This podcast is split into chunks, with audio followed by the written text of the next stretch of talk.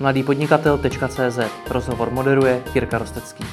Sponzorem podcastu mladýpodnikatel.cz je e-commerce Expo Prague, veletrh s odbornou konferencí, který nabídne nespočet příležitostí k růstu vašeho internetového obchodu.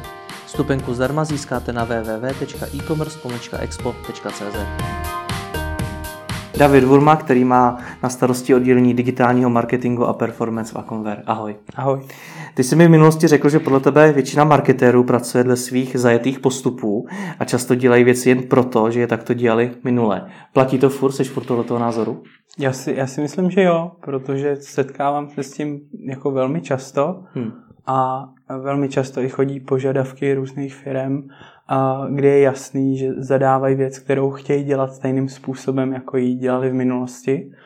A navíc je třeba na nějaký nový směr, je většinou těžký, ale snažíme se o to.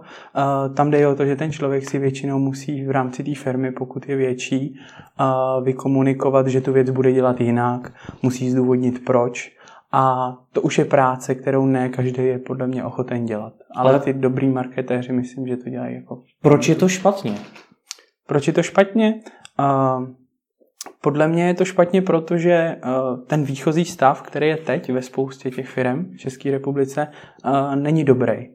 Což znamená, že to, co opakujou, uh, prostě není dobrý. Je to jenom hmm. něco, co už fungovalo a ve směs to funguje podle nějakých KPIček, které jsou nastavený tak, aby se to dalo dobře a jednoduše vyhodnotit. Že to vyhodnocení je na to navázané jako velmi jednoduše a ty KPIčka zatím musí být vidět a musí být exaktní. A to hmm. velmi úzce omezuje ten prostor, kde ten člověk pracuje, pokud uh, ta reklama má mít za důsledek nějaký posilování brandu nebo něco podobného, kde hledání těch KPIček prostě není tady něco udělám a tady mi natekly peníze do, do kasy. Když ale říká, že ten stav není dobrý, tak proč si to myslíš? A myslím si to proto, že v poslední době se s tím setkáme víc a víc. A je to i proto, že my se brand buildingem a vším kolem toho teď zabíráme daleko víc, než hmm. jsme se zabírali uh, dříve. A uh, je to vidět na základě toho setkání s těmi klienty, kdy my, často velmi, pokud je to někdo nový, kdo přijde, tak jsme první schůzku, dvě v totální opozici proti tomu klientovi.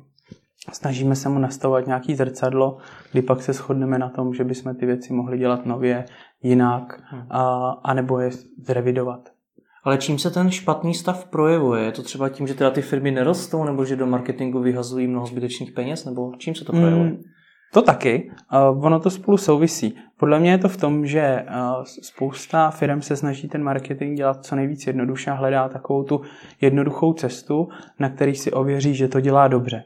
Což znamená, že si stanoví KPIčka, které jsou vlastně pouze výkonnostní hmm. a to na všechny ty kanály. Jo, zjednodušeně řečeno, plácnou nějaký PNOčko, kterým se řídí a už to, pokud se řídím jedním PNOčkem na velkou částí marketingové komunikace, tak mi vymezí prostor. Protože všechno, co tomu neodpovídá a neprojevuje se na těch last konverzích hned, tak já musím ořezávat. Vydrží to tam měsíc, dva a pak se řekne, funguje to špatně, musí se to dát pryč.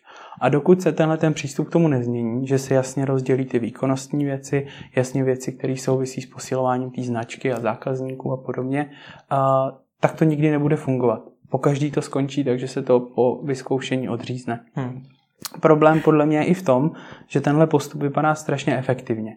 A ty, když jsi marketér v nějaké větší firmě a chováš se tak, že ti přicházejí ty věci, ty je zkoušíš a odřezáváš je, tak ty vypadáš strašně dobře, protože bráníš ty KPIčka té firmy a uh, tam je podle mě ten problém, že hmm. ono to vlastně ve skutečnosti vypadá dobře.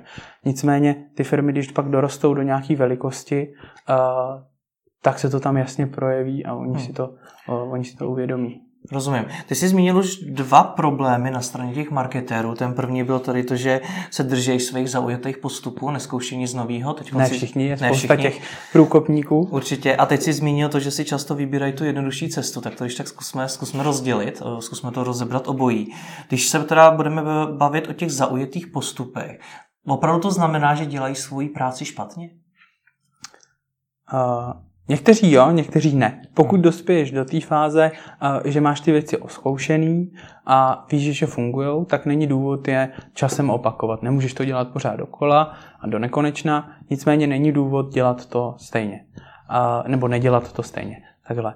A nicméně, pokud je to ve stavu pouze, že takhle se ti to podařilo obhájit na KPIčkách a takhle to snadno projde, tak je to podle mě trochu problém. A já si ani nemyslím, že by to bylo tak, že ty lidi by to dělali schválně.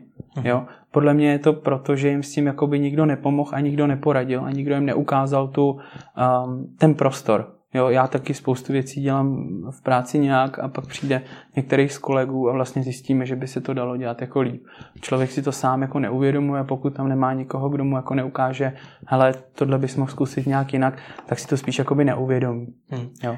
Na druhou stranu já ti můžu namítnout, jestli je špatně to, když se někdo drží svých osvědčených postupů. Pokud jsou objektivně osvědčený, tak to špatně určitě není. V tu chvíli ale přeci není špatně, když marketer dělá něco stále stejně v podstatě. No, tak eh, z dlouhodobého hlediska to špatně je, protože hmm. marketing a vůbec my se strašně rychle vyvíjíme, takže ono to ani pořád stejně dělat nejde. Jo. Takže z tohohle hmm. pohledu. A když eh, tedy říkáš, že ten kámen úrazu může být v tom, že tomu marketérovi nikdo neporadil, tak je to tedy o tom, že ty firmy mají těch marketérů málo? Že například eh, typicky e-shop má jedno, člo, menší e-shop má jednoho člověka, který mu dělá marketing a ten to asi nejspíš nemá s tím konzultovat?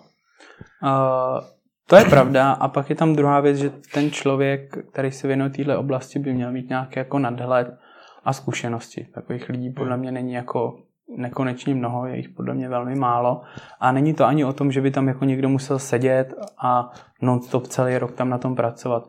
Je to spíš o tom uh, si na některých třeba schůzkách nebo občas si udělat nějaký jako workshop, kde se tomu nastaví nějaký zrcadlo. Nám se to velmi často osvědčilo a v poslední době si myslím, že i ze strany těch jako větších brandů a je potom jako velmi silná poptávka po této oblasti, hmm. protože je tam vidět, že v tomhle máme největší mezeru. Myslím si, že co se týká výkonnostních věcí, tak jsme tady úplně na špičce hmm. v Čechách.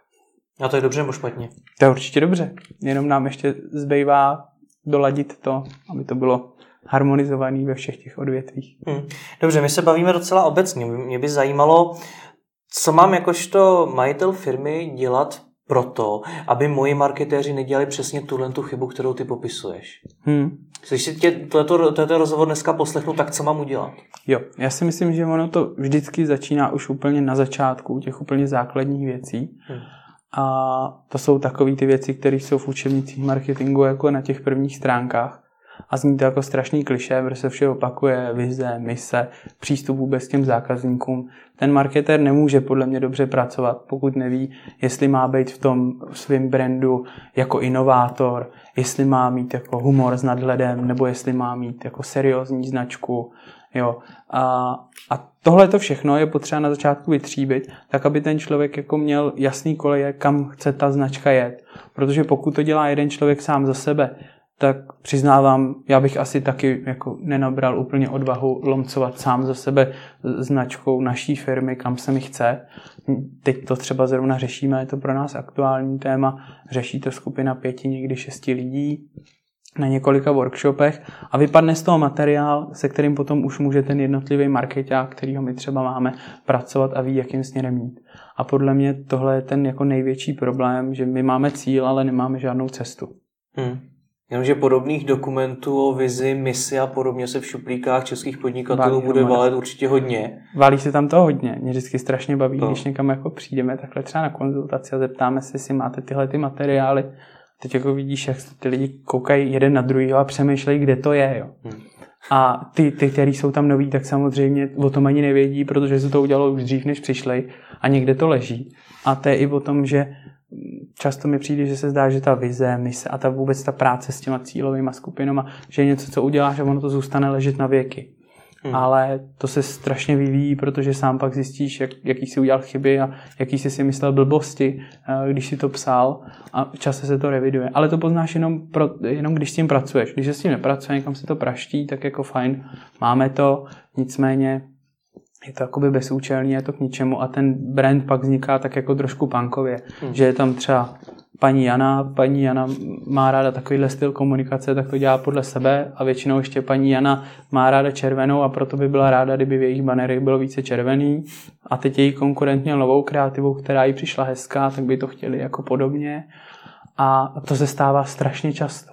Hmm. Až by tomu člověk nevěřil, si myslím, že vlastně ten brand ovlivňuje jeden člověk. Hmm. Dobře, ale eh, Tohle je možná problém toho, že se tedy ten dokument, řekněme, neaktualizuje. Ale co je příčinou toho, že ty, ty dokumenty leží těm podnikatelům v šuplících a neumí s nimi dál pracovat? No, to je přesně ono. Já si myslím, že je to ten fakt, že jako nevědí, co, co dál s nima. Protože ono de facto, to není tak, že by si vzal papír, tam byla vize, papír, tam byla mise. To je celý nějaký projekt. Jo, většinou, já nevím, dá se to dělat třeba pomocí brand sprintu, což je workshop, který má přesný program, přesný body a přesný harmonogram a podle něho se jede a někdo tě vede a ty si vlastně sestaví všechny ty věci a vypadne ti z toho na konci ten komunikační manuál. Mm-hmm. Jo? A, jsou i různý jiný matice, a, například a, máme takovou matici, kde v jednom sloupečku uh, máš hodnoty firmy, v druhém sloupečku hodnoty zákazníků a e, dáváme to e, klientům vypsat většinou a cílem toho je, aby se vždycky na tom řádku ty dvě věci shodovaly. Aby ty si vlastně přinášel to, co ta tvoje cílová skupina chce nebo po čem jako touží a jako je často velký problém dostat do souladu ty věci, že pak člověk vidí, že si to vlastně úplně neodpovídá. Hmm. Já už jsem takových papírů viděl několik a většinou mi to přišlo jako taky strašně obecný plky o ničem. Hmm. Tak co, jak s tím teda dál reálně pracovat? Já si myslím, že tady proto, eh, když se nějaká firma chce tímhle zabývat, tak by si k tomu měla vzít člověka, který tomu rozumí a dokáže tím procesem províst. Což jo? je kdo? Což, Což je teda někdo, kdo se specializuje na brand building? Tak, přesně. Nebo... Jo, jako já to nejsem, já se specializuju trošku na jinou, na jiný odvětví, nic nebo na jinou část této oblasti.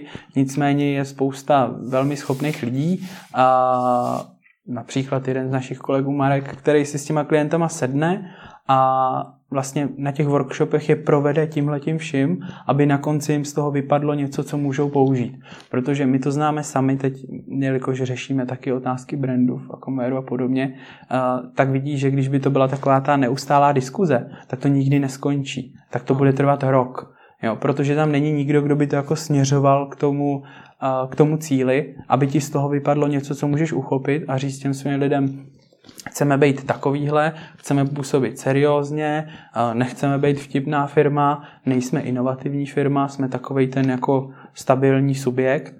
A na tom už pak můžeš stavit jednotlivé kampaně, to, jak vlastně komunikuješ, ale jako vyřešit to sám, jako že si vezmeš ten, třeba ten brand sprint a odjedeš to, jako jde to, ale podle mě je to dost těžký, je dobrý nechat si podle mě jako od někoho poradit, ale není to tak, že ten člověk by ti jako tam chodil a říkal, vy byste měli být víc vážný, hmm. vy byste měli být takový, ne, on je tam proto, aby dohlíd na to, že ten proces projede tak, jak má hmm. a nastaví nějaký zrcadlo. A na konci by součástí toho dokumentu tedy neměl být jenom, řekněme, popis té firmy, ta vize, mise a podobně, ale i ty konkrétní úkoly? Ano. Tam by mělo být, uh, ne ve smyslu konkrétní úkoly, že 3. května uděláme kampaně, bude taková. Ale třeba jak mají vypadat banery. Ano, ano, přesně uh-huh. tak. Má z toho vypadnout. Jedna z těch věcí je nějaký brand manuál, ve kterém je přesně popsáno, jakým způsobem se komunikuje. Jo, banality, jestli těm lidem tykáš, vykáš, uh-huh a prostě tak, abys mohl výst. Měla by tam být samozřejmě i jako ta kreativní složka, hmm. jo, a, protože každá ta komunikace by měla mít nějaký leitmotiv, což by měla být věc, kterou ty najdeš. To je prvek, který se propisuje celou tvojí komunikací, jo. Já nevím, když se podíváš na XX Lutz, tak jejich červená obrovská židle, ať je jakkoliv divná, tak je prostě leitmotiv, který je provádí všude. Hmm. Jo? A takže tyhle ty konkrétní úkony z toho musí vypadnout, jinak je to k ničemu a skončí to v tom šuplíku. A teď mi ještě řekni proč, protože když si třeba zastavíme, ty jsi zmínil banery, tak eh, proč mám vůbec tohle všechno řešit a dávat červenou židli do nějakých banerů, když možná bude lepší, když eh, si budu banery dělat tak a měnit je tak a vyhodnocovat je tak, jak eh, kolik přinesou pro kliku, kolik přinesou konverzí a tak dále. To vždycky tak je. Já jsem neuváženě použil slovo banery, protože hmm. se vždycky brand building spojuje s banerama a já jsem se tomu chtěl maximálně vyhnout. Což jsem právě, teď jsem se právě nachytal sám sebe. A nicméně samozřejmě je to o tom, že musíš zkoušet, hmm. nicméně ta komunikace musí působit nějak jednotně. Zjednodušeně řečeno, když zakréš svůj banner, teda bohužel, a zakréš na něm logo, tak by prostě tam měla být nějaký prvek, na kterým poznáš, že tohle je prostě komunikace jedné firmy. Ale proč? Jo? Je to proto, že je taková podle mě milná domněnka v tom, že ty uděláš teď banerovou kampaň, někdo ten banner uvidí a zapamatuje si to. To je hmm. prostě nesmysl. Ten mozek to vypustí z hlavy během chvilky. A pokud tam není nějaký jednotný prvek, podle kterého to ten mozek spojí, a nemusí to být jako prostě židle, jo, je to styl té komunikace, fonty to jsou a, a takovéhle věci tak pokud tam není něco, podle čeho to ten mozek spojí, tak ta komunikace pak v globálu nefunguje takovým tím zásahem masovým, ale jsou to prostě jednotlivé střípky. Hmm.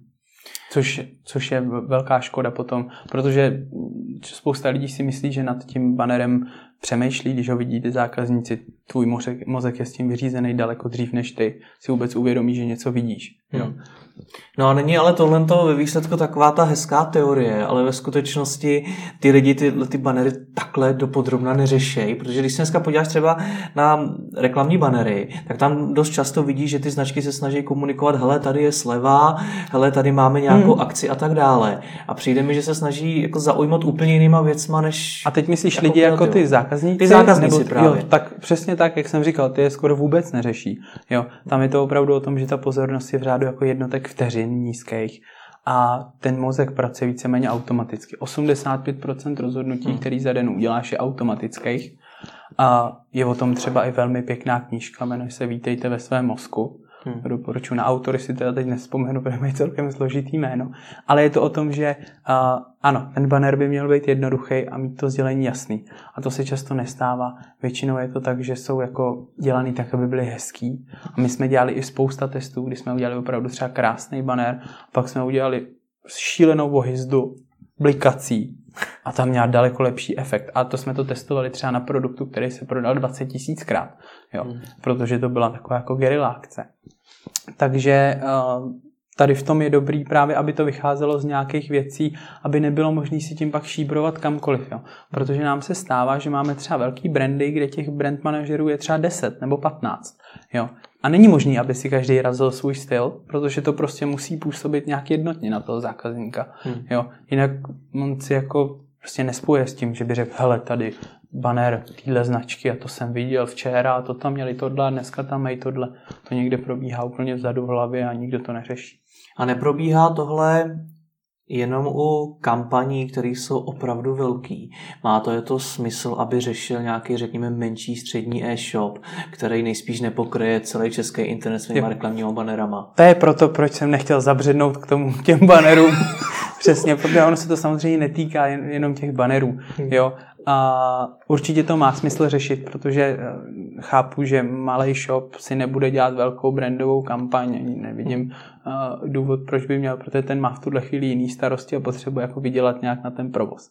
Nicméně měl by mít jasno v tom brandu a pokud mít nebude, tak se v tom bude tak jako plácat. My děláme teď spoustu uh, třeba brand manuálů i pro poměrně jako malý shopy, nebo takový střední spíš, řekněme z našeho pohledu. A tam je pak výhoda v tom, že oni jsou většinou třeba úzce cílený na nějakou cílovou skupinu. A z toho, pokud jako dobře pracuješ, hmm. a tak to pro tebe může mít daleko větší přínos, než když někam pověsíš velkou banerovou kampaň. A tím opustíme téma banerů. Ještě se u nich zastavme. Proč, proč proti ním máš takovou averzi? Já proti ním nemám averzi, já banery miluju. Jenže eh, problém, to je vlastně to, s čím jsem začínal. Nicméně problém je podle mě v tom, že spousta lidí si spojí brand building rovná se banery. Hmm. Jo, a zjednodušeně to pak funguje tak, budeme dělat brand building, jo, v jakých to chcete formátech a kam to pověsíte. Hmm. Jo, takže tak to není. Jo, ve chvíli, kdy už přistupuješ nějaký brandový kampani ve smyslu nějakých bannerů, e-mailingu a podobně, tak už tu kreativu nezachráníš, pokud to jako nedělal doteď. Tak to uděláš nějak, bude to třeba pěkný, Nicméně nebude to vycházet z nějakého celkového konceptu. Jako za měsíc tohle už nedohoníš. Takže to je věc, ve které musíš mít jasno dopředu. A, proč a pak se i těm lidem podle mě pracuje jako daleko líp, hmm. protože oni přesně dokážou říct, co jste nám to sem přinesli, tohle vůbec jako neodpovídá tomu, kdo my jste, vemte si, kdo my jsme, vemte si to a zmizte s tím. Jo. Hmm. Takže i, i pak pro ně je to podle mě výhoda. A proč pro, pro řadu lidí je brand building rovná se banery? Jak to vzniklo tohle? No, to vlastně popravdě nevím. Hmm. Uh, myslím si, že to jako vychází i z toho, že my se tady strašně zaobíráme tou výkonnostní složkou, hmm. kterou bychom se určitě zaobírat měli. Podle mě ale problém v tom, že spousta se firm se zaobírá jenom jí. Jo? Hmm. Což uh, znamená, že nějaký brand building pro ně znamená možná to, že jednou za rok, za půl roku udělají nějakou bannerovou kampaň, uh, tak aby jako byla. Hmm. Takže podle mě tady z toho pohledu se to spojuje, protože tu práci na tom brandu jako takovým trošku zanedbáváme. Zjednodušeně řečeno v tom v té výkonnostní složce a tě zajímá jedna věc. Máš tam jednu transakci a to je ten nákup. A k tomu cílíš. V tom brand buildingu a stavu s těma zákazníkama máš takových věcí jako desítky, někde stovky.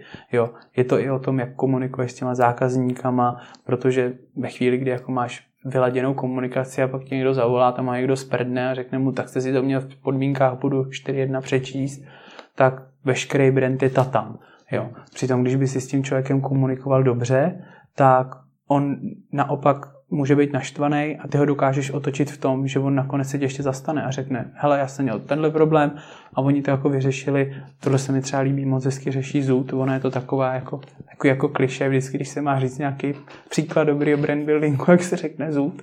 Nicméně ta komunikace s těma zákazníkama je tam úplně parádní. Podle mě si uvědomuji, že když na jednom zákazníkovi proděláš protože ho prostě otočíš, aby byl takový tvůj ambasador trošku, tak na to může v globálu strašně vydělat. A fakt ještě české firmy dělají bannerové kampaně tak, aby udělali nějakou bannerovou kampaň. Protože to je, to je taky příklad, který mi v různých podobách řeklo už několik marketérů. Ale pak, když se bavím přímo s těma firmama, tak jako zní tak, že to dělají racionálně, že to nedělají jen tak. No, dělají to racionálně. Mají nastavený KPIčka, když Bůh dá, tak jako nejsou na čistý prodej v last kliku, a je to velmi racionální. Nicméně podle mě, jako, když řídíš něco takovýmhle stylem přes takovýhle KPIčka, tak z tvýho pohledu to vypadá velmi efektivně, ale v globálu toho zásahu to jako efektivně není. Jo, protože tady je ještě problém v tom, že pro spoustu lidí banerový kampaně rovná se remarketing ještě, jo, jako hmm. velmi silný. A spousta firm vynakládá obrovský peníze na remarketing, kde těm lidem třeba jenom opakují ty produkty, uh, opakují jim to, že nedokončili svůj nákup, jo, což vím, pokud jsem jako průměrně smýšlející člověk, ale uh, není tam jako žádná komunikace. To Co by tam teda mělo být? Jo. Protože je pravda, že si teď vzpomenu, uh, když jsem chtěl něco koupit a ten e-shop mě opravdu za, začal často zásobovat přesně tím, co říkáš. Hmm. Uh, ono je to nějakým jako o celkovém rozvržení té komunikace do různých fází. Jo? Velmi často se tady v Čechách teď skloňuje si Thinduker od Avinaše a byl to strašný boom. Spousta firm se toho hned chytla, začali to implementovat, jenže podle mě je problém v tom, že to vzali a roškatulkovat, na ty čtyři hromádky roškatulkovali to, co už vlastně dělali doteď a tím to skončilo. Jo? Což znamená, že často, a s tím jsem se setkal poměrně nedávno u jednoho poměrně velkého brandu, tak že některé ty fáze jsou jako úplně hluchý. Jo, že tam jako třeba ve fázi care nic není. Ale jakože opravdu tam nic není. Tam je jenom ten dynamický remarketing a občas se tam objeví třeba nějaká akce, eh, kterou do remarketingu hodíš pro ty stálí zákazníky. Ale tady si myslím, že třeba eh, pěkný příklad, já nevím, komunikace spokojený psa, který se svýma zákazníkama komunikuje jako velmi silně. Jo? Je to i proto, že je to specifická cílová skupina, to je pravda. Nicméně tam ta komunikace s těma zákazníkama je velmi silná. A jak tomu vede samozřejmě racionální věc, ten pes žere pořád. Takže ty ten zákazník, když se o tebe dobře starají, budeš pořád. Takže je to tam jakoby dotlačilo a dělají to jako výborně. A spoustu těch jiných uh, brandů tam podle mě nemá co dotlačit, protože ten zákazník nakoupí třeba dvakrát, třikrát za rok, jo? což není takový impuls pro to, aby tě to do té fáze dohnalo. A jak se ptal, co by tam mělo být? Taky... Takže promiň, to, to, to, ano. To, k tomu se vrátíme, co by tam mělo být. Ale když to, to teda říkáš, tak pokud u mě zákazník nakoupí dvakrát, třikrát ročně, tak nemá Seating do Care cenu řešit?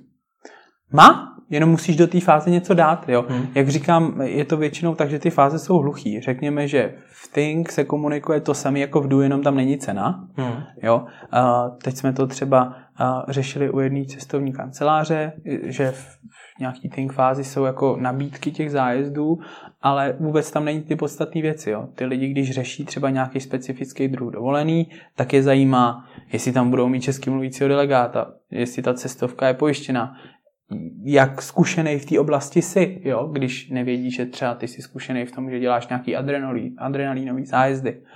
a měl bys tam komunikovat uh, ty svoje USPčka. A to se velmi často jako nestává a nebo je to takový jako povrchní. Takže se pak třeba stává, že v té fázi think komunikuješ prostě kategorie zboží. Že tam máš prostě my prodáváme tuhle kategorii, tuhle kategorii, tuhle kategorii a ta je jenom doplněná o to, že je tam, že teď to máš za 199. Hmm. Jo?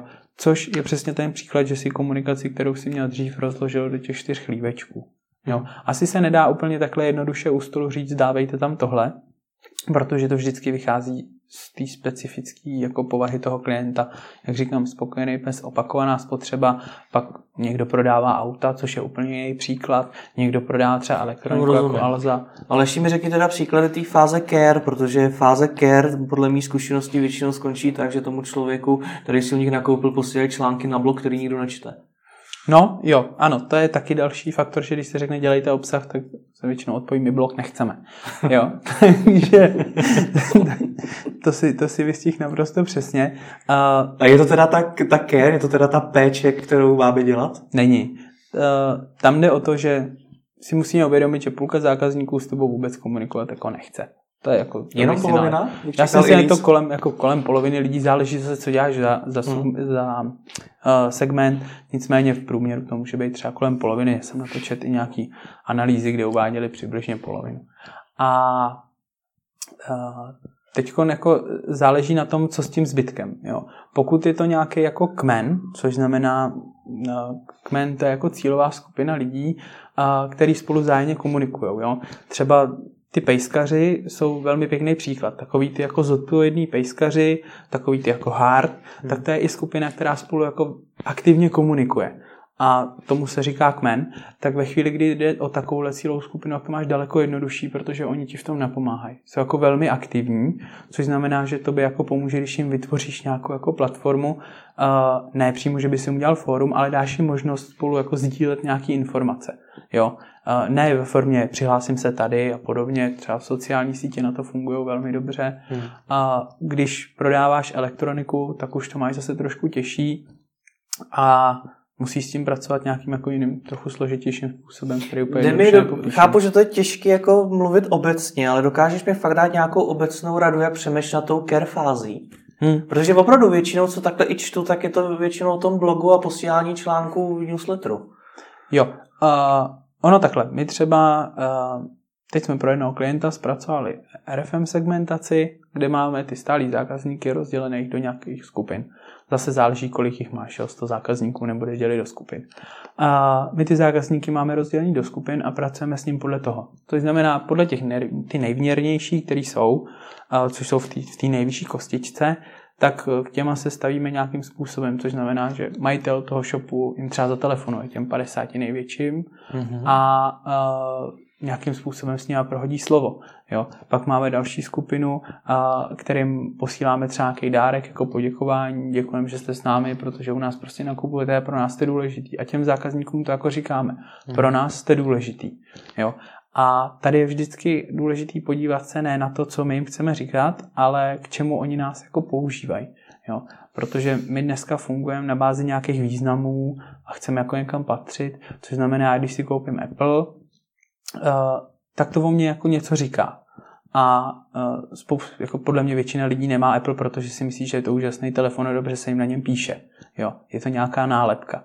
A uh, pokud jsi jako dobrý brand, tak ty lidi jako chtějí, aby bylo vidět, že jako u tebe nakupujou, anebo že s tebou nějak jako spolupracují. Pokud jsi nějaký jako průměrný brand, a, tak to takhle úplně nefunguje. Takže já bych doporučoval rozdělit si ty zákazníky do nějakých škatulek a pak k tomu přistupovat podle těch možností toho klienta. To je to o tom brandu, že chci teda o sobě jakožto zákazník říct, že někam patřím. Funguje to i u českých e-shopů? Protože si jako moc nevybavuju. Mm, e, funguje to u těch, podle mě u některých těch speciálek, Hodně už se specializované. Designový, no. funguje to výborně podle mě u těch uh, krmiv pro zvířata a těch pet shopů.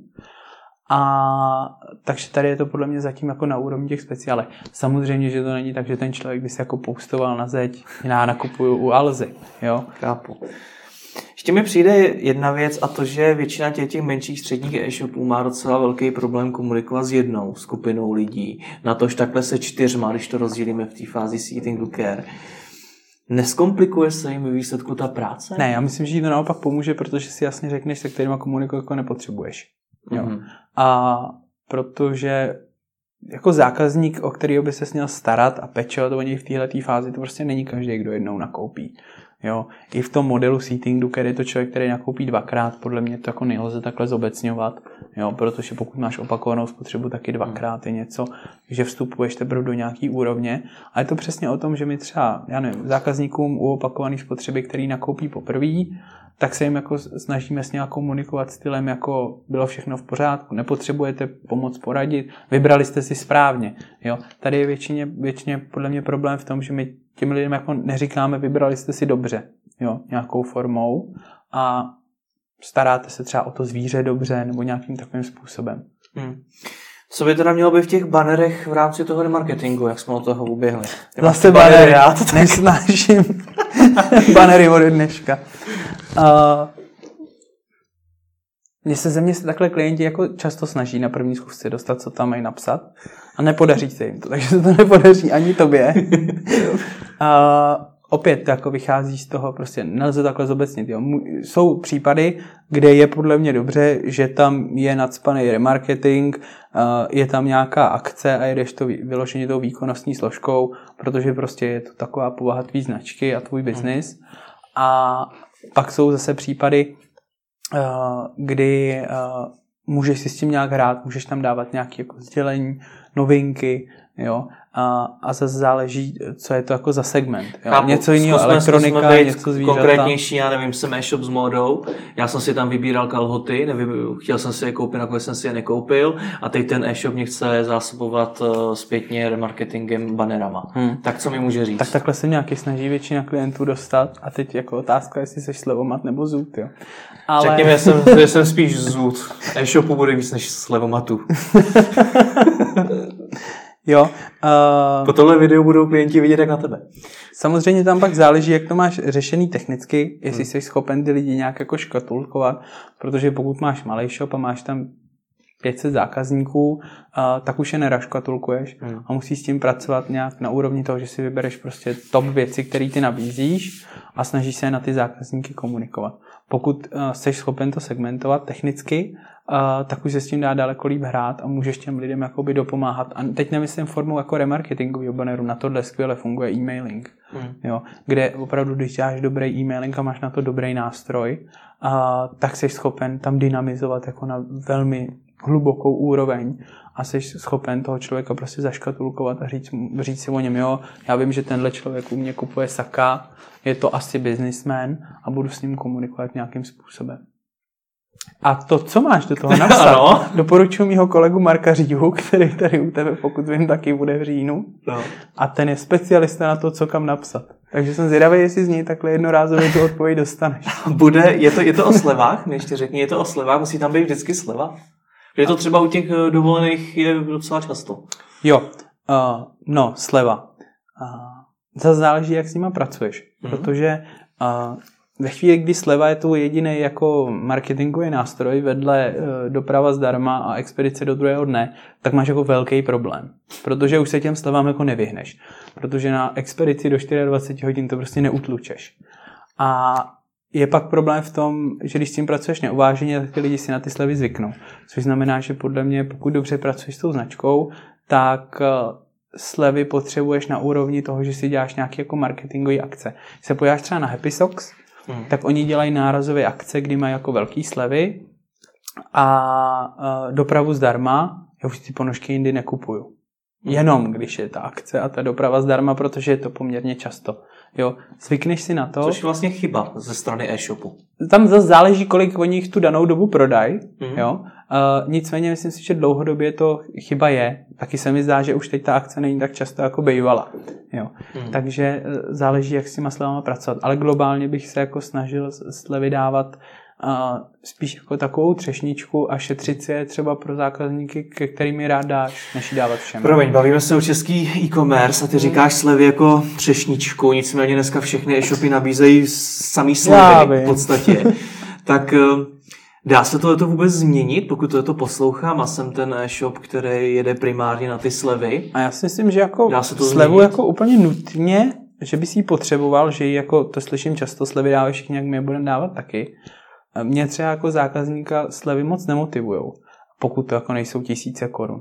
A my jsme dělali i výzkum a, a musím říct, že motivují čím dál méně lidí. Jo? Mm. Protože ty slevy jsou často takový jako pseudoslevy. A to je pak věc, která tě třeba naštve. Jo? A třeba jeden velký shop, no co bychom to neřekli, Alza, a já jsem nedávno od nich dostal slevu a já jsem zatříděný jako nějaký VIP zákazník, někdo mi volal, říkal, vy jste VIP, bla, bla, bla a mám tam nějaký login, takže ti naskočí VIP ceny. Ty nevidíš ty původní, ono, když si to vypneš a zjistíš, že si ušetřil na věci za 2012 korun, tak tě to jako pobaví. A nicméně minule mi přišla nějaká slová nabídka a bylo tam, máme slevy 5000 korun a td. A ono to bylo rozkatulkované, takže ty si byl schopen dosáhnout jako slevy třeba 100, 200 korun. A mě to spíš jako zklamalo. Jo? Tím neříkám, že ale za to dělá dobře, já jsem si ale za to dělá jako výborně, jenom to, to byl hezký příklad. Co tě na tom konkrétně zklamalo? Tak jako, když ti to přijde, tak máš nějaký vyvolaný očekávání a pak si řekneš, hm. musím jako nakoupit za tolik nákupů, jo, je to specifický vždycky na nějaký segment, jo, a to se asi mi nadrobí. Ale jinak si myslím, že celkově to dělal za výborně. Tohle bylo se mi hodilo jenom jako takový příklad. Já jsem se na to ale původně neptal. Mě zajímalo, jestli když jsem ten e-shop, který má ty spíš, řekněme, jak ano. se říká, cenově sensitibilní zákazníky, kteří jdou po těch slevách, tak eh, jestli to ještě můžu spravit. To je rozhodnutí na začátku. Pokud jsi jako postavený na tom, kde jsem ho udělal blbě, to, pravděpodobně. No můžeš ho udělat i dobře, pokud je to tvoje jako rozhodnutí od začátku. Jsou třeba shopy se sportovníma uh, věcma, které jsou postavený na tom, uh, že mají jako nízkou cenu a nějakou jako velmi dobrou kvalitu hmm. a slevy nepoužívají. Třeba Decathlon, když se podíváš, tak slevy nemá. Jo? Nicméně ty věci, ty produkty mají jako velmi přijatelnou cenu, jsou poměrně kvalitní a je to postavený na tom. Pokud to ale postavíš na tom, že jsi prostě někdo, kdo dává slevy a lákáš tyhle ty klienty, který na to slyšejí, tak je to nějaká jako strategie. Hmm. Jenom já mám strach v tom, že jako ta práce s těma slevama není v tom tady v Čechách, že by si to někdo na začátku rozmyslel. Právě přesně tak. Takže... To jsem se na to ani neptal, ale ptal jsem se na to, jestli je z toho teda cesta ven. Kdy teda opravdu teďka jsem jel na slevách, uvědomuji si, že to není úplně ta nejlepší cesta, jestli teda můžu z toho jako, ven. Pokud se nějak jako změníš eh, celkově podle mě a nebude to jenom o tom, že vypneš ty slevy, to jsem tak slyšet. Eh, hmm. je to větší projekt, je to změna brandu víceméně, jo, hmm. když to tak řekneš. A pokud seš tam jako hodně hluboko, a určitě to sebou ponese to, že obměníš jako část svý zákaznické databáze. Jo. Takže je to vždycky na úvaze, jestli takhle už je to neúnosný, anebo takhle to ještě jako jde a vlastně je to tvůj marketingový nástroj. Jo, sleva je jakýkoliv nástroj jako jakýkoliv jiný marketingový. Na druhou stránku, jak moc riskantní tohle to je? Kdy, ta změna? Ta změna, protože jako obměnit velkou část záleží, záleží na tom, jakou okupuješ jako vertikálu. Pokud je jako hodně konkurenční, tak si musíš vyhodnotit, jestli ten tvůj produkt je něco, od čeho ty zákazníci nehledají jenom tu nízkou cenu, hmm. ale hledají třeba tak. i kvalitu. Jo, já si myslím, že třeba na příkladu proměny Lidlu v čase je hezky vidět, že to jde. Jo, samozřejmě je tohle velký projekt, ale hmm. jako ten příklad proměny z něčeho, co byl jako discount nebo supermarket na něco, co je takový trošku love brand, tak je podle mě hezký příklad. Hmm. Samozřejmě vždycky si to musíš přizpůsobit svojí velikosti a budgetu. Hmm, samozřejmě. My jsme rozebrali ten první problém, že ty marketéři často postupují podle svých zajetých postupů a teď je ten druhý, který si zmiňoval a to, že často volej pro sebe tu nejjednodušší cestu, což je limituje. V čem má tohleto příčinu? Je to v tom, že teda chtějí všechno měřit, nebo v čem to je? Jo, protože někdo řekl, že online marketing je něco, co se dá úžasně měřit a já bych asi chtěl vědět, kdo to byl, kdo to řekl první. Protože ono to tak jednoduchý není. Mm-hmm. Jo. A pokud nabídeš tyhle myšlenky, tak tě to vlastně udrží v takovém kruhu, ze kterého nedokážeš vystoupit. Jo. Protože vesně se to vztahne jenom na nějaký PNOčko, jo, což podle mě vymyslel někdo, kdo měl počítat návratnost investic. A, a tam tě to jako drží v tom kruhu a nepustí tě to ven, protože cokoliv ti z toho vybočí, a, tak ty škrtneš. Jo. Pomůže ti maximálně to, že ti jako někdo ukáže, že by se to dalo dělat jinak, A není to tak, že by bylo špatně sledovat ten výkon, ale musíš ho sledovat tam, kde to k tomu jako uh, má být a má to mít ten smysl. Jo? Když to řeknu zjednodušeně, jako na televizi taky nikdy nikdo nekliknul a neudělal last click konverzi. A jsou nástroje na to, jak ji měřit a nicméně mají nějakou pravděpodobnost, nějaký model a stejnou měrou bys měl měřit i pokud se snažíš třeba pracovat se značkou, budovat ten brand. Ty větší subjekty to podle mě takhle dělají. Je to i o tom, že pokud bys chtěl být tak exaktní, že budeš jako si říkat, že tady prostě jsem vynaložil 100 tisíc korun do téhle marketingové kampaně a přineslo mi to tadyhle 250 tisíc korun, tak budeš potřebovat nějaký nástroj, který bývá hodně drahý, to jsou stovky tisíc korun jenom za licenci a to ještě nemáš nikoho, kdo s tím pracuje. A pořád to má nějakou míru pravděpodobnosti a nepodchycuje to všechno.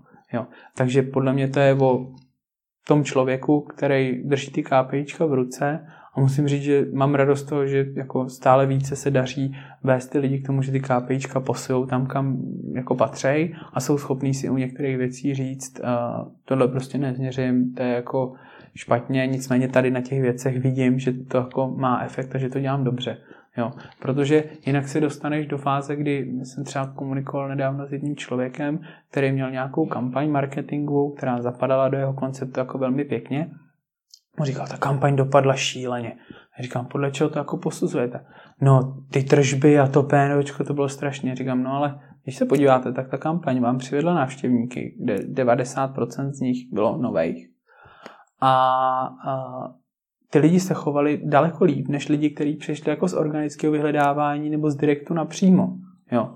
Říkám, už jenom tohle musí být ukazatel toho, že to jako není úplně špatně. Jo. Jsou tam nějaký mikrokonverze a to, že ty lidi prostě nepotřebují něco v tu danou chvíli, nemůže být braný jako, že ta kampaně je špatná. A to je přesně ten kruh, ve kterým tě jako drží a, ty špatně nastavené metriky, podle mě. Ale v čem je to na druhou stránku opět špatně? Proč, proč v tom marketingu nemůžu jo. chtít úplně všechno měřit? No, ty můžeš chtít všechno měřit, ale správnýma KPIčkama. Jo. Ve mhm. chvíli, kdy všechno budeš měřit na tržbě a ještě v last clicku, tak uh, ty věci prostě nebudeš moc dělat. Jo. Ještě je velká část firm, který mají ty KPIčky nějak nastavený, třeba to PNOčko, a chtějí ho permanentně zlepšovat. Což znamená, že ty, když ho jeden měsíc nezlepšíš, tak pak jako na tom reportu jako 5,1 pénočko, minule bylo 5, dělejte s tím něco, jo. A to, že má o půl milionu tržeb víc, to jako se ztratilo v překladu, jo. Takže uh, tohle je podle mě ten problém, že jako ve chvíli, kdy si to takhle zjednodušíš, tak pro tebe to bude jednoduchý, ale strašně tě to jako podrží na místě a neuděláš z toho krok. Jo. Což znamená, že ty si na ty jednotlivé aktivity musíš najít správný KPIčka a samozřejmě na kampaně, které jsou čistě výkonnostní, patří PNOčko nebo návratnost investic. Jo. To je bez debat. Takže ta věta, že se v marketingu dá všechno měřit, je teda pravdivá. Dá, ale ne PNOčkem. Podle mě. Je jo, jako vše, všechno samozřejmě nedá, jo. Jsou tam věci, kde prostě musíš vědět, že to děláš v nějakém konceptu a děláš to dobře, protože když vynakládáš velký prostředky na brandovou kampaň, tak prostě pokud jsi velký subjekt, tak to nedoměříš. Jo, hmm. že by si si řekl prostě tyhle peníze jsme vynaložili efektivně a tady ty 4 koruny 30 už ne. Jo. Hmm. Takže musíš tam pořád, je to podle mě o té osobnosti toho člověka, který to jakoby drží v ruce, ten budget, uh, jak je schopen si jakoby um, obhájit eh, ty vynaložené investice a to, proč to dělá. Hmm. A to ti jde daleko líp, když tam máš přesně to, co jsme řešili tady na začátku, protože když to plácáš takzvaně jako na vodě, že spousta hmm. firm ten brand dělá, aniž by jako věděla, že ho dělá, tak tomu sklouzneš raz, dva. Vždycky přijde, že když se vede tato debata, tak je to vlastně mezi dvěma stranami, že buď to teda děláš výkonnostní marketing, kde můžeš všechno měřit, vyhodnocovat a tak dál, nebo děláš brandbuildingové kampaně. Je to fakt takhle jednoduchý, protože ten brand buduješ i v rámci toho výkonnostního no, ano, marketingu. Ano, to je jako nejhloupější rozdělení, který by se podle mě dalo udělat. A je to i o tom, že ono i v té výkonnostní složce, pokud si nastavíš jako KPIčko, PNOčko, ještě v případě jedno, tak ono tě limituje i tam. Hmm. Protože třeba, já nevím, když máš vyhledávací kampaň, tak tam jsou různé úrovně klíčových slov. A pokud ty máš být jako efektivní s ohledem na to PNOčko, no tak ten člověk, který to dělá, prostě musí škrtnout ty slova, které jsou na začátku té cesty, kdy ten člověk třeba ještě, já nevím, vybírá televizi, neví jakou a podobný příklad, jo. A tyhle slova prostě negenerují vysoký konverze, tak je musíš škrtnout, protože jinak to PNOčko nedostaneš dolů. Jo. Takže ono už i v té výkonnostní složce je to problém. Ale samozřejmě tohle dělení je špatný, jo, protože ve chvíli, kdy ty bys dobře budoval brand, nebo pracoval dobře s brand buildingem, takhle, a pak ty lidi utlučeš jako dynamickým remarketingem a nějakýma různýma programatickýma formama uh, reklamy jinýma, t- tak ti to na tom brandu jako nepřidá. Jo? No ale možná to bude generovat peníze. No, víš, my jsme nedávno třeba u jednoho klienta, který jsme jako přebírali, škrtli rozpočet na remarketing a snížili jsme ho na jednu pětinu. Nechlesla vůbec ta výkonnost.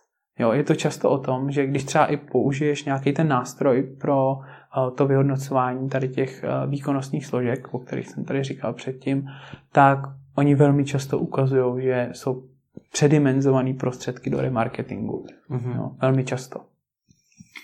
No a co s tím teda teďkom? Protože ty jsi zase jako řekl, řekl problém, který se často děje a teď, když tě budu poslouchat, tak protože mně přijde, že jako se ten marketing vyvíjí tak, že před chvílí se říkalo, teďkon se musí všechno měřit, pokud to neměříte, tak netušíte. Neměříme všechno, no, jenom správnýma KPIčka. A teďkon ty v podstatě říkáš, že ne všechno se musí měřit, ne, že ne na všechno je dobrý PNOčko a tak dále. Tak jako co s tím teďkon, že já budu jako ten podnikatel docela zmatený. Uh, nebudeš, on ti někdo pomůže. Uh, no to je otázka je to... toho, když mi říká, že ty většina těch marketérů jako dělá ty chyby. Je to o tom, že si musíš tu komunikaci svůj nějak rozkatulkovat, abys věděl, co máš kde. Jo? Podle mě velmi pěkně k tomu může pomoct ten Seating Docker model, jsou ale i jiný, a kde už tě to jakoby navádí k tomu vybírat ty správný KPIčka k těm věcem a pak ti to ale nesmí umřít na tom, že tam nebudeš mít ten obsah, co jsme si tady říkali na začátku. A to ti pomůže v tom, že najdeš těm věcem správný KPIčka. Hmm. Jo? I ta firma, o které jsem mluvil, že nemá uh, ten obsah úplně v tom Seating Docker modelu, tak ty KPIčka byly nastaveny jako precizně. Tam opravdu se sledovaly správné věci uh, u těch jednotlivých kanálů. Jo? Takže asi je potřeba začít tím, že ti to někdo pomůže, nebo že to si to rozkatulkuješ. Hmm a na těch čistě výkonnostních věcech půjdeš dál, čistě po těch tržbách, ale dáš tomu někde nějakou jako nadúroveň, jo. protože jinak dojdeš k tomu, že prostě tě, ty lidi tě uvidí všude, budeš je permanentně stíhat a hlavně jim chvíli budeš říkat uh, něco o sobě, pak je budeš tlout s tou dynamikou, pak jim tam dáš ještě nějaký jiný remarketing, to celkově nemůže nikdy působit dobře. Já znám e-shopy, který to mají tak, že mají nějaký roční budget třeba na výkonnostní marketing a pak podle tržeb eh, vytvářejí ten budget jo. na brand. No, na, brand, na určitě. brand building. Je tohle dobrý mhm. postup? Mm. Tam je důležitý faktor, já se jako nejsem blázen, který by si myslel, že máš všechny peníze na do brandu. A ta výkonnostní složka je ta, která ti to jakoby platí. Jo? Mm. Což znamená, že když uděláš dobrý brand a pak ti to uteče na tom výkonu, tak to jako nebude dobrý. Takže, Takže není špatně, když já jsem dneska v tom kruhu, který ty tady popisuješ a řeším ty PNOčka a všechno. Ty začínáš, tak... A postupem času se dostanu k brandu. když to tak je a nebudeš tam na věky, což se podle mě eh, stane většině, a, tak to jako funguje dobře. Ty musíš začít u té podle mě výkonnostní složky a musíš mít nějaký dobrý základ a mít podchycený to, že když budeš tu komunikaci dělat dobře, tak ty objednávky ti tam jako budou padat, protože to z něčeho musí zaplatit. Takže to, že se ten rozpočet staví nejdřív na tu výkonnostní složku a pak na tu brandovou, samozřejmě pokud to není formou, že když zbyde 10 tisíc, tak je tam dáme, a tak, je to, tak je to jako určitě dobře, protože i třeba ty kanály v tom výkonu mají nějakou kapacitu. Jako nejde na like milion a tady milion a tady milion, mají nějakou kapacitu efektivní, takže je dobrý pokryt tu kapacitu, pokud na to máš prostředky a s tím zbytkem těch peněz pak pracovat nějak dál. Já jsem tady trošku naznačil ten vývoj, alespoň podle mě toho marketingu, že se teda neměřilo, pak se doporučilo měřit, teď zase říkáme, že možná jako taky ten brand a tak dále. Vnímáš ten vývoj marketingu podobně? Uh, no. Uh, přece vlastně jsi v něm podstatně zkušenější než já, tak že to vnímám blbě. Uh, myslím si, že to nevnímáš špatně, trochu mi teda podsouváš, že já nechci měřit, ale to ti odpustím. uh, já měřím. Uh, nicméně ten marketing se posouvá stejně jako mm, se posouváme my sami. A je to o tom, že my teď víme daleko víc věcí než dřív. Jo? Mm. A teď je spousta věcí, jako týkajícího se neuromarketingu a dalších věcí, kdy, když se s tím zabýváš, tak zjistíš, že některé malichernosti, které jsi řešil předtím, jsou úplně zbytečné. Například? Jo. Například je to o tom, jakou pozornost ty lidi věnou té tvý komunikaci. Jo? A proměňuje se to v časem v tom, že dřív si měl obrovskou pozornost těch lidí, protože prostě nebyl internet, nebyla nějaká možnost sedět u televize, koukali se, ale měl si malý zásah, jo? nebylo to tak, že by tam bylo 80% populace. A dneska je to úplně naopak. Jako máme obrovský zásah na tu populaci, ale ta pozornost je šíleně malá. A to je jedna z věcí, které se v tom musí promítnout a který mají dopad samozřejmě i do těchto věcí, a protože ty se prostě musíš chovat jinak než dřív. Nestačí, když si koupíš jeden spot a ono to bude jako hmm. fungovat, protože dřív prostě tam zatím ten efekt byl a dal se i docela dobře změřit, podle mě. Hmm. Jo. On se i dneska dá výborně změřit, pokud jako máš stovky tisíc, tak není hmm. problém to změřit. A nicméně většinou ty klienti to jako nechtějí dávat. Takže tak. A těch faktorů týkající se toho vývoje tam asi víc. Jako historicky se třeba uh, jiné věci používaly pro tu komunikaci. Jo, nevím, v 19. Uh, století to bylo založené vyloženě jenom na vlastnostech toho produktu. Malý, velký, zelený, těžký, lehký, malý. Jo. Potom později, nějaký 20. 30. tak to bylo založené na těch um, přínosech, s čím ti ten produkt jakoby pomůže. Hmm. Jo. Později pak se přešlo, a to vydrželo poměrně dlouhou dobu, nějaký 60. 70. na nějakou opačnou zkušenost. Jako, když si koupíte tenhle náš robot, tak ten je lepší než tenhle robot, protože umí tohle a rozseká spousta ledu. Jo, hmm. takový Fuchs. A dneska už je to o tom, že ty lidi hledají nějaký ten význam a chtějí někam patřit, ač jako, ne, jako nevědomky. Jo. Ne, že bych jako asi říkal, musím si koupit protože tohle a musím koukat na hru o trůny, protože pak budu strašně in. Jo. Nevědomky chceš někam zapadnout, vytváříš si nějaký kruh lidí a tyhle věci používáš jako k tomu. Hmm. No a co bude dál? Tedy když to zase sleduju, tak mi hmm. připadá, že půjdeme tou cestou právě těch dat, dat, dat a že v marketingu skutečně budeme všechno velmi podrobně měřit a rozhodovat se jenom na základě dat. No, ty data, to je taková jako těžká otázka, protože samozřejmě s daty se nějak pracuje, ale pořád je ten online marketing podle mě pozadu za spoustu jiných odvětví, která s daty jako pracuje. A je to podle mě víc o tom, že se ještě víc překlopíme do těch vztahů s tím zákazníkem hmm. a o tom, že se tady v Čechách třeba víc propíše ten neuromarketing, což už třeba v zahraničí funguje. A to bude fungovat jo. třeba jak? Uh, hele, já vždycky uvádím jako takový krásný příklad tabákové společnosti, který jako nesmějí dělat marketing z principu věci, jako většině uh, částí světa. A také jako dokopalo k tomu, že s touhle věcí pracují daleko jako intenzivnější. Což znamená, uh, že ti podsouvají věci uh, způsobem tak, že si je přímo jako ty, jako uživatel, nespojíš s tou značkou. Jo? Hmm. Což znamená, že zjednodušeně řečeno, někdo jednou říkal, že komunikují s tvým mozkem bez tebe. Jo? A to je podle mě věc, která se do toho jako propíše daleko častěji. Jo. Protože mi opravdu doporučuji si přečíst nějakou tu knížku, třeba to vítejte ve svém mozku, je výborný hmm. a tam jako vlastně zjistíš, co ty sám o sobě jako řídíš. Jo. Takže podle mě se to bude překlápit do této roviny, ale samozřejmě nám v tom bude napomáhat i spousta technologií nových, která tady je. Ale jak dobře tabákový společnosti možná rozumím, ale jak to, to bude třeba jako dělat ten e-shop s tím, s tím žrádlem? Uh, no takhle, ty jsou v tom třeba, jako, podle mě tady ty uh, firmy, které mají nějaký kmen hmm. lidí, tak ty jsou v tom jako už daleko dál. Jo. Hmm. Není to úplně tak o tom, že by si si jako musel dělat nějaký rozbory, ale um, používáš ty principy, které z toho vycházejí, což znamená, že si uvědomuješ to, jakou zákazník věnuje pozornost té komunikaci, že si uvědomuješ, že musíš mít nějaký jako jednotný leitmotiv, aby ta hlava toho člověka to byla schopná spojit. Jo? Takže to není o tom, že by si dostával nějaký jako tajný recepty někde z šuplíku, ale je to o tom, že používáš ty principy. Jo? Třeba mm, nevím, Coca-Cola to používá skvěle mm. jo? během většinou product placementu a tam je to třeba vidět pak krásně na tom porovnání, když je třeba Super Bowl a porovnáš si Coca-Colu a Ford, tak tam je úplně jasný, kdo to jako bitvu vyhrál. Hmm. Jo. Tak uvidíme. Chceš mi na závěr říct ještě něco o banery? No, a, banery jsou fajn, ale máme tu i jiné věci. Taky díky moc za rozhovor. Taky díky.